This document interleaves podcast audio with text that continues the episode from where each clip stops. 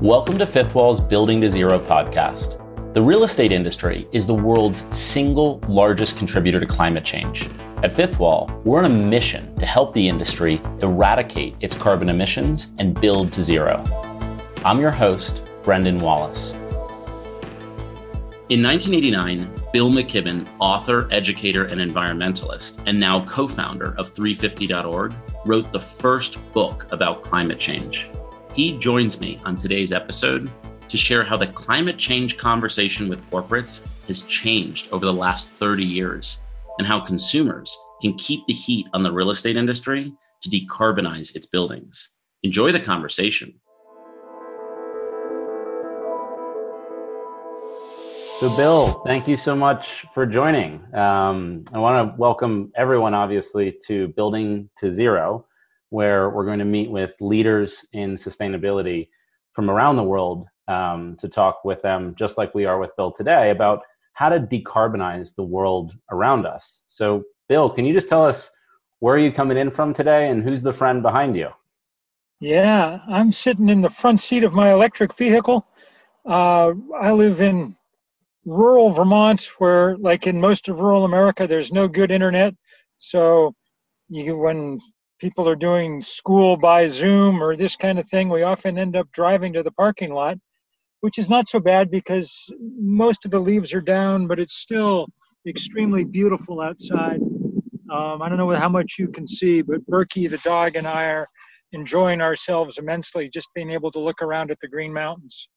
Nice. It looks beautiful. Um, I guess soon there'll be snow. But uh, really excited to chat with you today. And maybe just to start, can you just start by telling, you know, who your background and really what your focus is at 350.org?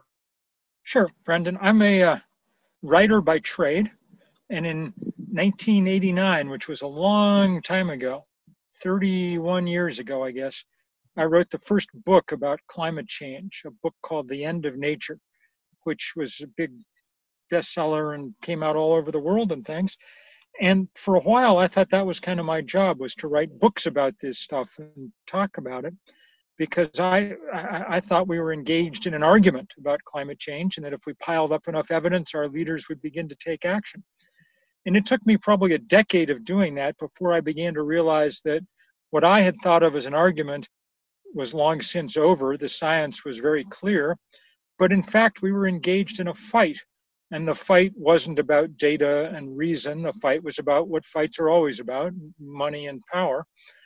And since the fossil fuel industry had so much, uh, we were going to have to try and match it by organizing. Uh, we weren't going to have money, but maybe we could have bodies and passion and spirit and creativity, the kind of currencies of movements.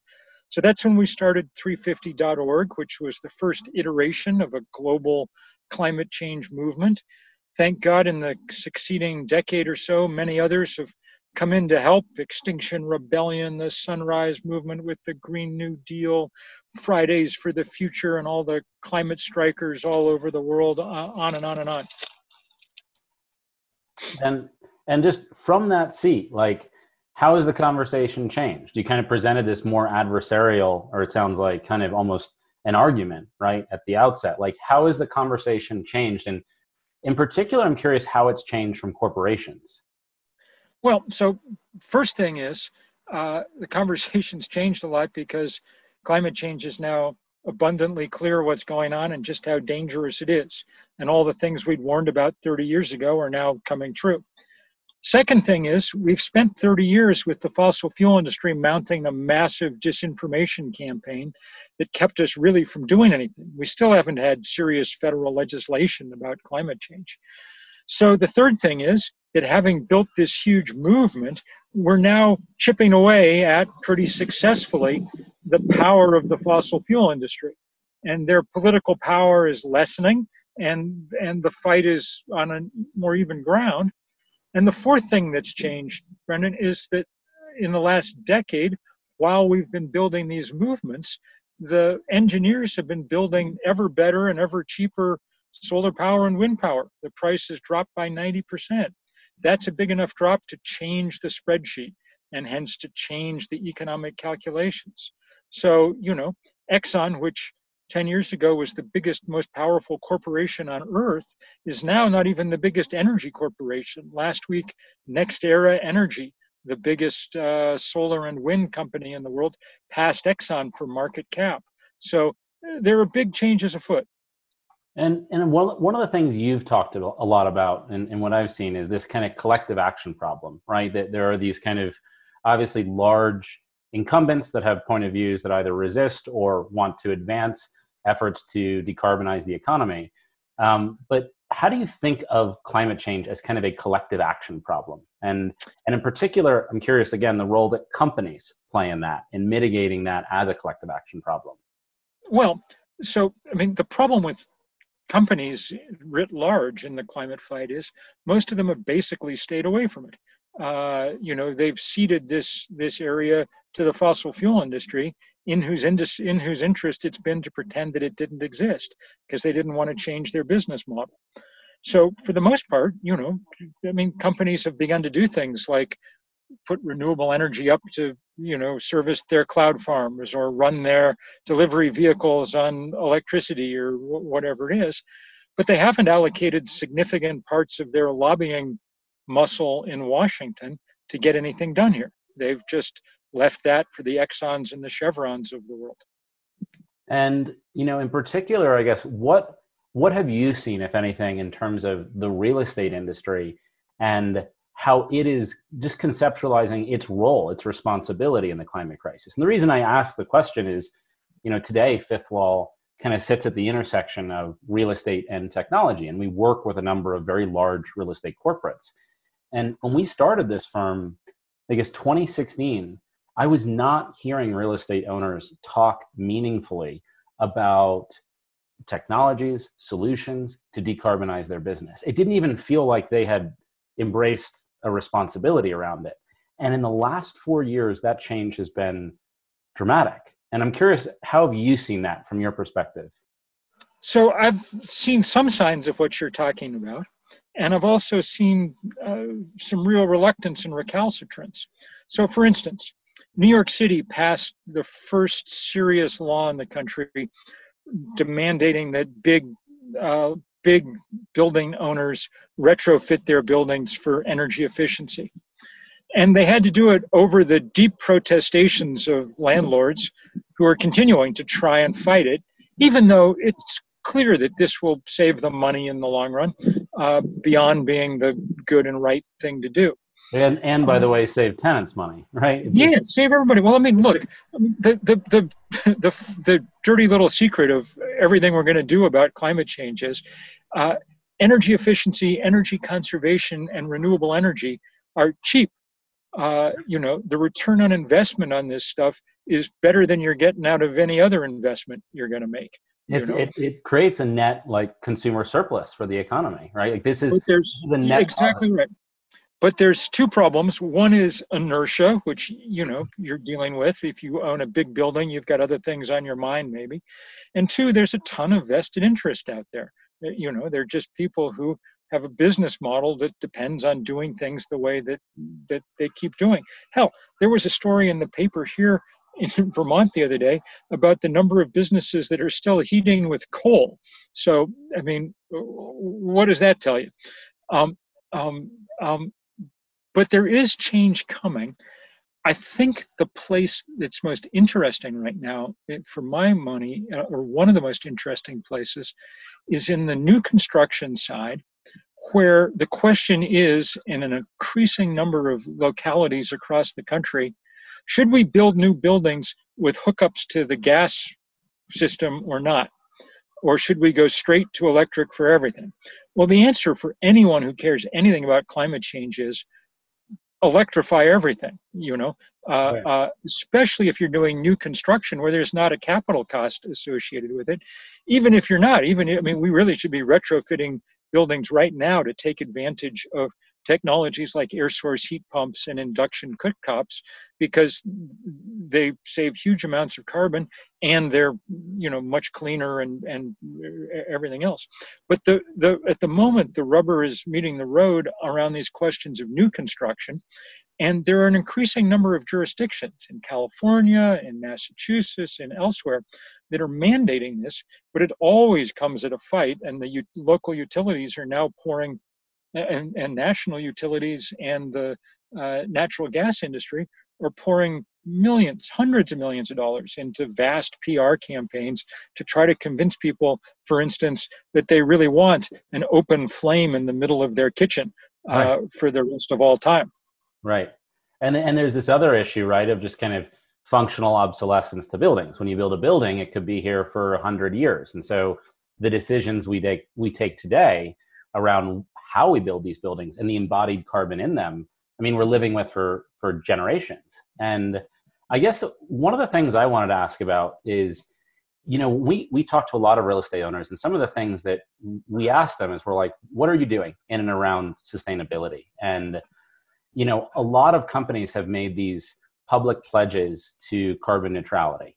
Um, but when you peel back the onion, a lot of it seems to be premised on significant purchases of carbon offsets. Yeah. It's always easier for everyone to go, you know, plant a tree in Bolivia somehow than right. it is to actually change their business model. So, I mean, the, the, the first thing is and, and this is really the bottom line for a lot of activists, I think, correctly. No one should ever build new fossil fuel infrastructure of any kind. That means no Keystone pipeline, but it also means no gas hookup to your new subdivision. Right. Uh, you run an electric wire in, stick in an air source heat pump, which is great technology, uh, stick in an induction cooktop, and that's that. You know, you're set for the 21st century. And you know, one of the things that that also is said is that well, you know, it's very challenging to actually reduce the carbon footprint of our building to zero because the technology today in 2020 is not such that I mean the, cost effectiveness of it, the efficiency of it is not such that um, we can actually economically adopt it. And th- there probably is, in some cases, some merit to that. And one of the questions I always ask is, well, who's funding the technology? Um, and there's a separate question I have almost about like how built world decarbonization technology is being funded. But do you find that to be true? Do you believe that to be the case? Yeah, technology think, doesn't exist today? I think that's I think that's nonsense at this point.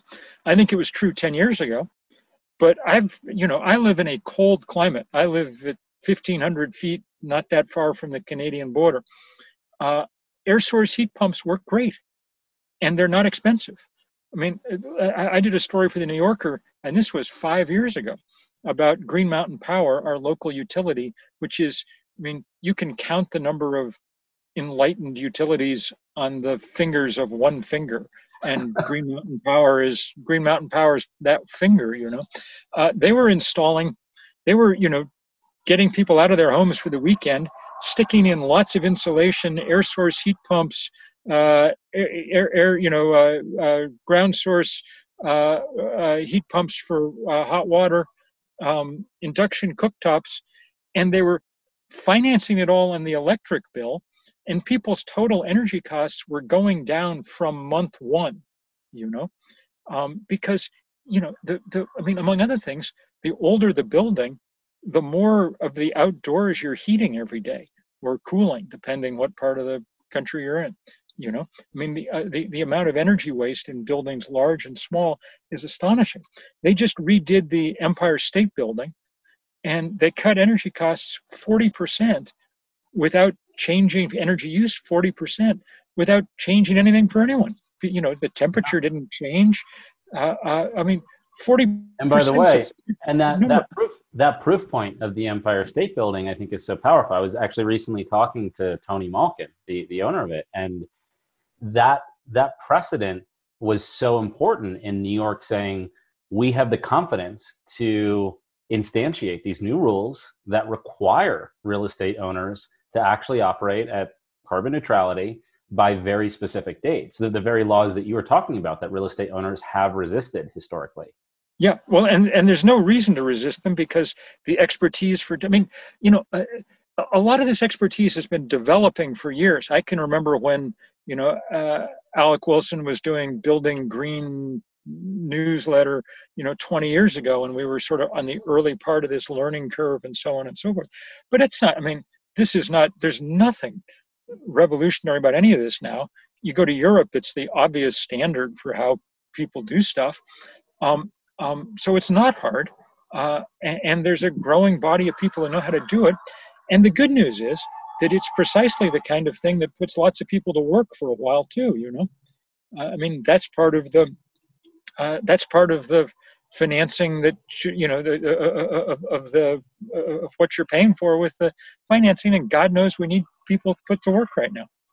And one of the other things that, that's striking as, you know, Fifth Wall in particular has been looking at the real estate industry and its commitment to sustainability is you see other industries, you see other companies that have made these very public commitments to carbon neutrality. Take like Amazon or, or Microsoft.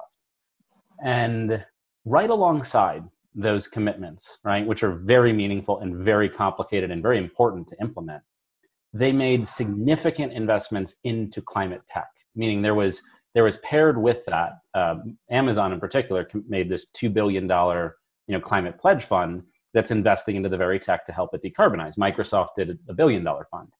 And yeah don't get don't, I'll, I'll just say in passing don't get so eh, i mean i mean yes there, there's good things that are going on. These are also companies that continue to say in amazon's case rent out their cloud services to oil and gas companies in order to help them increase their exploration. Literally, the last thing on the planet that we need. So there's a lot of uh, you know two steps forward, two steps back going on in this world too. Oh, that, that I totally appreciate. I was that wasn't intended to say these are paradigms of you know what what every yep. company or what every industry yep. do. I guess what and I, I didn't mean to interrupt. Go on with your point. What I meant yeah. to ask with it is so we did a little analysis in the real estate industry, and we're like, okay, the no number of real estate companies have very publicly also committed to decarbonizing or reaching carbon neutrality by a certain date. And like we said, a lot of that is dependent today on carbon offsets. But then when we peeled back how they were getting there, what we didn't see, and I remember this was my impression, I was like, there's no dollar signs in any mm-hmm. of these announcements. I, I'm seeing lots of, you know, lots of ESG wording, lots of sustainability wording um, but I don't see dollars. And I would ask the question of real estate owners, I'd say, well, how much are you committing to the, the, the tech, right? The actual technology that's required to actually make this technology more accessible, more cost effective, more efficient for your very assets? And I wouldn't get clear answers. I would get two things either zero, we don't invest in tech, we don't invest in that tech, or two, they would characterize investment as deployment of technology, which is a different thing, right? Someone yeah, else investing absolutely. in technology for you to deploy it. Those, that does not mean investing. So let's talk for a minute about let's talk for a minute about the real estate industry and why it should be doing this. Uh, there's no industry in the country that has a much bigger stake in all of this because, by definition, it's an industry whose assets are fixed in place. That's what real estate means. And they are screwed uh, if we don't stop the rapid rise in temperature.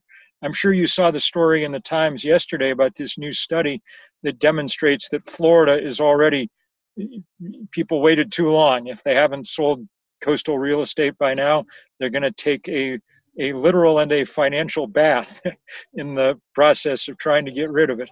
Um, um, and, you know, I mean, I have no doubt that one of the things that opened up a little bit the scene in New York was Hurricane Sandy coming in and flooding the basements of half the buildings in downtown Manhattan. You know, it makes it makes um, it very real and imminent. Well, yeah, and it and and and and you know, for anyone who's you know can think beyond the next you know four quarters, uh, it it should help sharpen your financial concentration on this whole thing too. That's one thing we should say. One of the problems at the moment is that people are starting to make these commitments, and sometimes they're just pure greenwashing, sometimes they're real, but almost always they're too far out in the future. And people talk about 2050, which is no longer a useful date to be talking about. Uh, I wish it were, but the climate science is making it very clear that most of the work needs to come in the next decade. Uh, the Intergovernmental Panel on Climate Change, in their last report in 2018, said that if we didn't have a fundamental transformation of our energy systems by 2030, which they defined as cutting emissions in half, then we were no way, no chance in hell of meeting the targets we set in Paris just five years ago. So that's the deadline.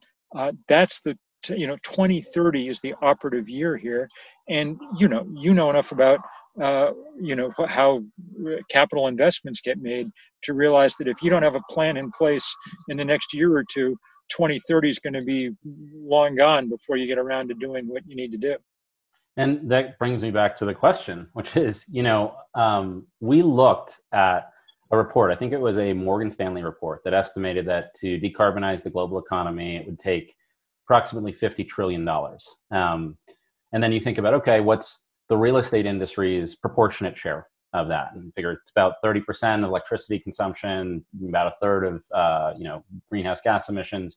So figure it's in the order of 15 to 20 trillion dollars. Understanding that's a big range but we're talking about big numbers. Yeah yeah. And and then right. when we analyzed how much the real estate industry the whole industry over the last 10 years had invested into climate tech you know what the number was? Mm. it was 96 million dollars.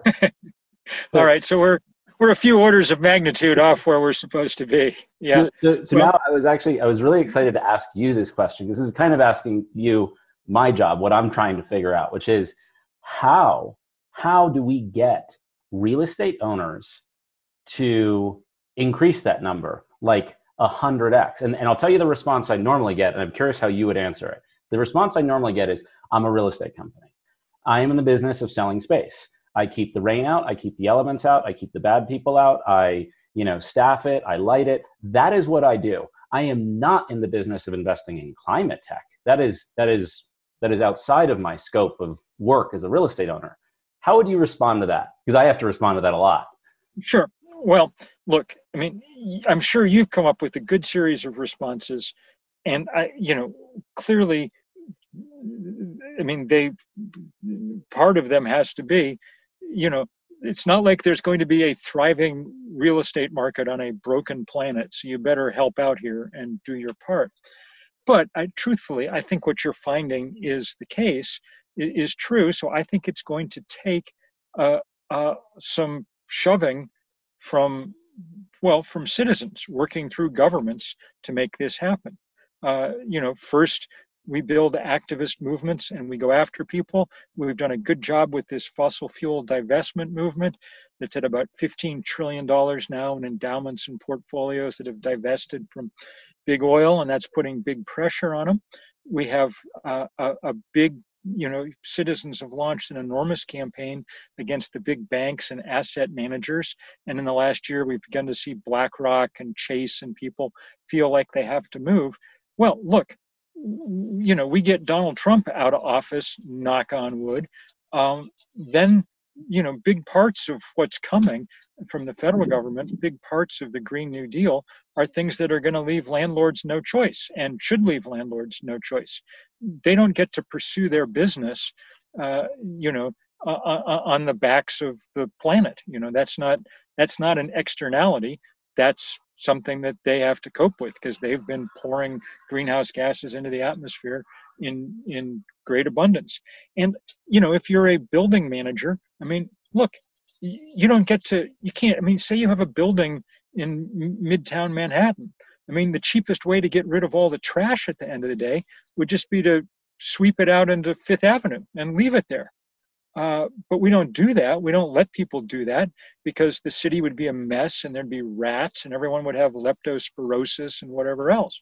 Why do we let the building just pour trash into the atmosphere? Why do we let it use the atmosphere as an open sewer in order to increase the profits of, of the landlord?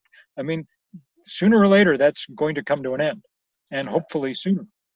It's it's you know basic economic theory. These are externalities of you know the business any industry right has externalities the kind of tragedy of the commons and as you're describing it the atmosphere becomes the commons in, in so in this case yeah and in this case i mean the, the the the good thing is as we've pointed out it would actually be cheaper even for the business to deal with these externalities anyway Right. You know, even if no one was forcing them to, there's money lying on the table that they could make by not I mean, by I mean, basically what we're doing now is heating the outdoors. You know, it's lighting the dark for no reason. It's you know all the other things that we do when we waste energy, um, and and and so, truthfully, the, the cost shouldn't you, you know the cost won't be prohibitive, but even if the cost were high, you know, time for landlords to pay it uh, because uh, uh, people are not going to tolerate forever uh, people getting rich by breaking the earth. I mean, that's just not going to be. Yes, under Donald Trump, that's part of the social compact, but it's not going to last forever. And I like one of the things you said about how do we engage consumers, right? Because the real estate industry is this industry that that that feels, you know, outside of some spaces like multifamily and and say hotels, it feels a little bit divorced from consumers, right? Like consumers don't relate to the real estate industry in a meaningful way. However, yeah, um, well, you know, consumers didn't relate to the, you know, big oil or you know banks or whatever. Right. But they can be taught, and it's you know people are getting angry, and landlords are not some a class of people that everybody just naturally loves to begin with. Uh, and what do you know? I mean, it's not that hard to figure out who owns your building. All you have to do is look at the little plate in the elevator when you're on your way down. Um, you know, uh, uh, so I, I, if, if I were the landlord class, I would not take people's ignorance for granted. Yeah, and and I think it's almost empowering tenants and um, consumers to ask the right questions, which is how how can we make it so that um, consumers and tenants are not distracted? Because in the real estate industry there's a billion awards. You talk to every real estate company they say i have the highest xyz standard and you're like i don't i don't know that award or i don't know that standard. It's it's kind of almost works through the absence of transparency. Um, and i guess one of the questions that i thought of this was something that i was brainstorming was what if every tenant was like okay this is great um, you know very excited about all these awards very excited about all these commitments how much money, show me the dollar signs that actually went in to new systems, new technologies at this asset. Show me that number. Um, and like, that's hard to argue with. That's a costing number. That's unequivocal. That's non negotiable. And I don't know the right way to do that. Like, actually, I, I, I would love to seek your counsel on like, how do you, how do you make consumers ask something they haven't asked before or they may not necessarily feel equipped to ask, but is so important to changing the behavior of their landlords? Well, I mean, this, I mean, clearly some of that work begins with big tenants uh, who have enormous market power, um, you know, and especially market power right now in an increasingly soft commercial market in the post-pandemic period, you know. Um, we're going to say one of the things that we value in space that we're renting is is its um, uh, impact on the world around it. Our corporation, our our restaurant, our whatever it is, has a commitment to this stuff that we've enunciated, and we can't get rid of it just by saying our landlord's a you know idiot who won't uh, you know doesn't care about the planet. So those are the kind of questions people need to be asking. I have no doubt that you're capable of coming up with a metric for it. Uh, yeah. you know, to figure out how to do it. But it does need to be something that's simple enough that people can can latch onto. At some point, I'd love to get your advice on that because I've thought of ideas of you know, do you take a is it a percent of you know the asset value? Is it a percent of the income? And you say every year I'm going to commit this into solutions that can actually help me as a company and this particular asset reduce its carbon footprint. Because you know if you're just buying offsets with that money that's not actually solving the core problem. And i the one thing i just want to make sure i, I make clear is there are some real estate owners that are truly committed to this. Like that, that's been in some ways what we've looked to uncover at fifth walls. We've said who are those owners that aren't just talking? Who are the owners that's that are actually committing dollars? And in every industry there's a few people doing it. Um, and and there's a lot of people engaging in one degree of greenwash or another and whatever. I mean, this is one of the reasons why it should not be up in the end to individual business owners to be. I mean, this is why we have governments and regulations, right. and and you know, I mean, in order to make sure that these things happen. But yeah, it's good to it's good to have some places to point to, and and thank heaven that the most single most famous building in the country, uh, you know, is now the kind of showpiece example for what you can do. I mean, forty percent is pretty good for you know a couple of years worth of work. Yeah, and, and I, I hear your point absolutely about regulations. I mean, this is what they're designed to do, but regulations obviously are also then subject to partisanship and yeah, yeah. Everybody pushes back on them. Everybody, so, you know.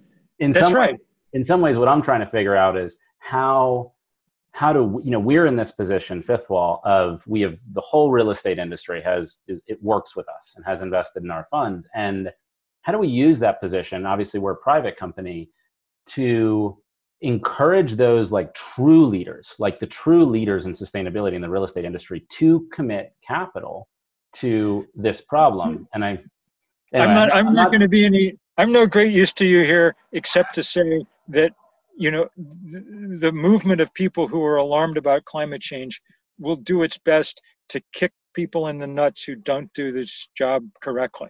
Right. And so, you know, one thing you can do is help people identify not just the good actors but the bad ones yeah and let them know who needs to be kicked hard yeah um anyway, I, I i'm not trying to ask you to do my job for me yeah, I just, no I'm, I'm i'm incapable of it I have, I have a few things i can do and that's not one of them no but it's just and, I, I want i wanted to you know i think this is and you can tell you can tell from me, you know, listening to me, that I'm in that class of people who at this point are extremely cynical about the willingness. Uh, I mean, I, have spent too many years uh, watching businesses disappoint, undermine, skirt, greenwash, uh, uh and so on and so forth.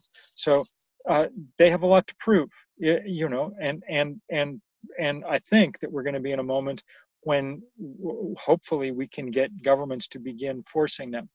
That's why what happened in New York was really important. Uh, uh, Los Angeles, by the way, as well. Yep, I hear.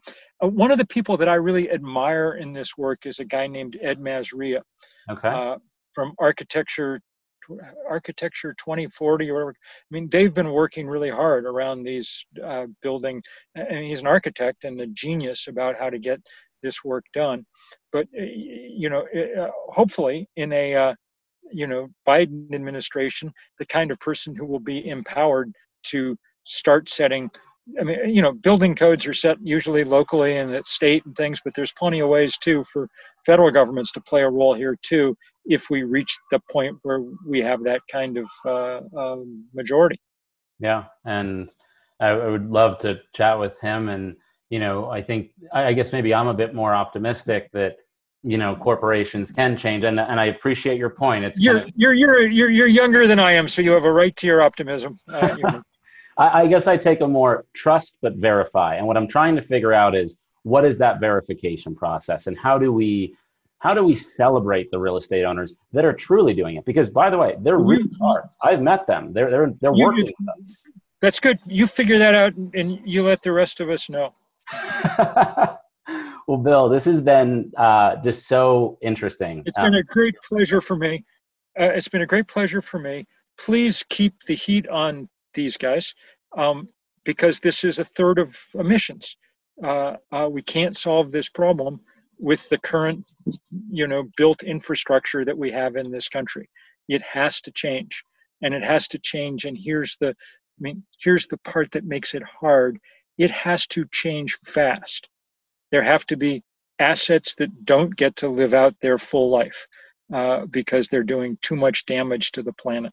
We need quick change and that we can do it without bankrupting people. In fact, in many cases, with improving their business is a good thing, but that's not the main thing. The main thing is we are in a crisis like we have never been before on this planet, and we need everybody pushing in the right direction.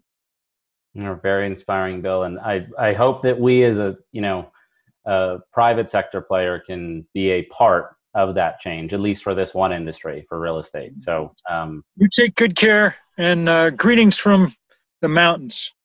Thank you again. And thanks for watching Building to Zero. Again, we have amazing set of guests like Bill um, that'll be joining in the coming week. So subscribe to our channel and uh, thank you everyone for joining. Bye. Bye, Bill. Take care.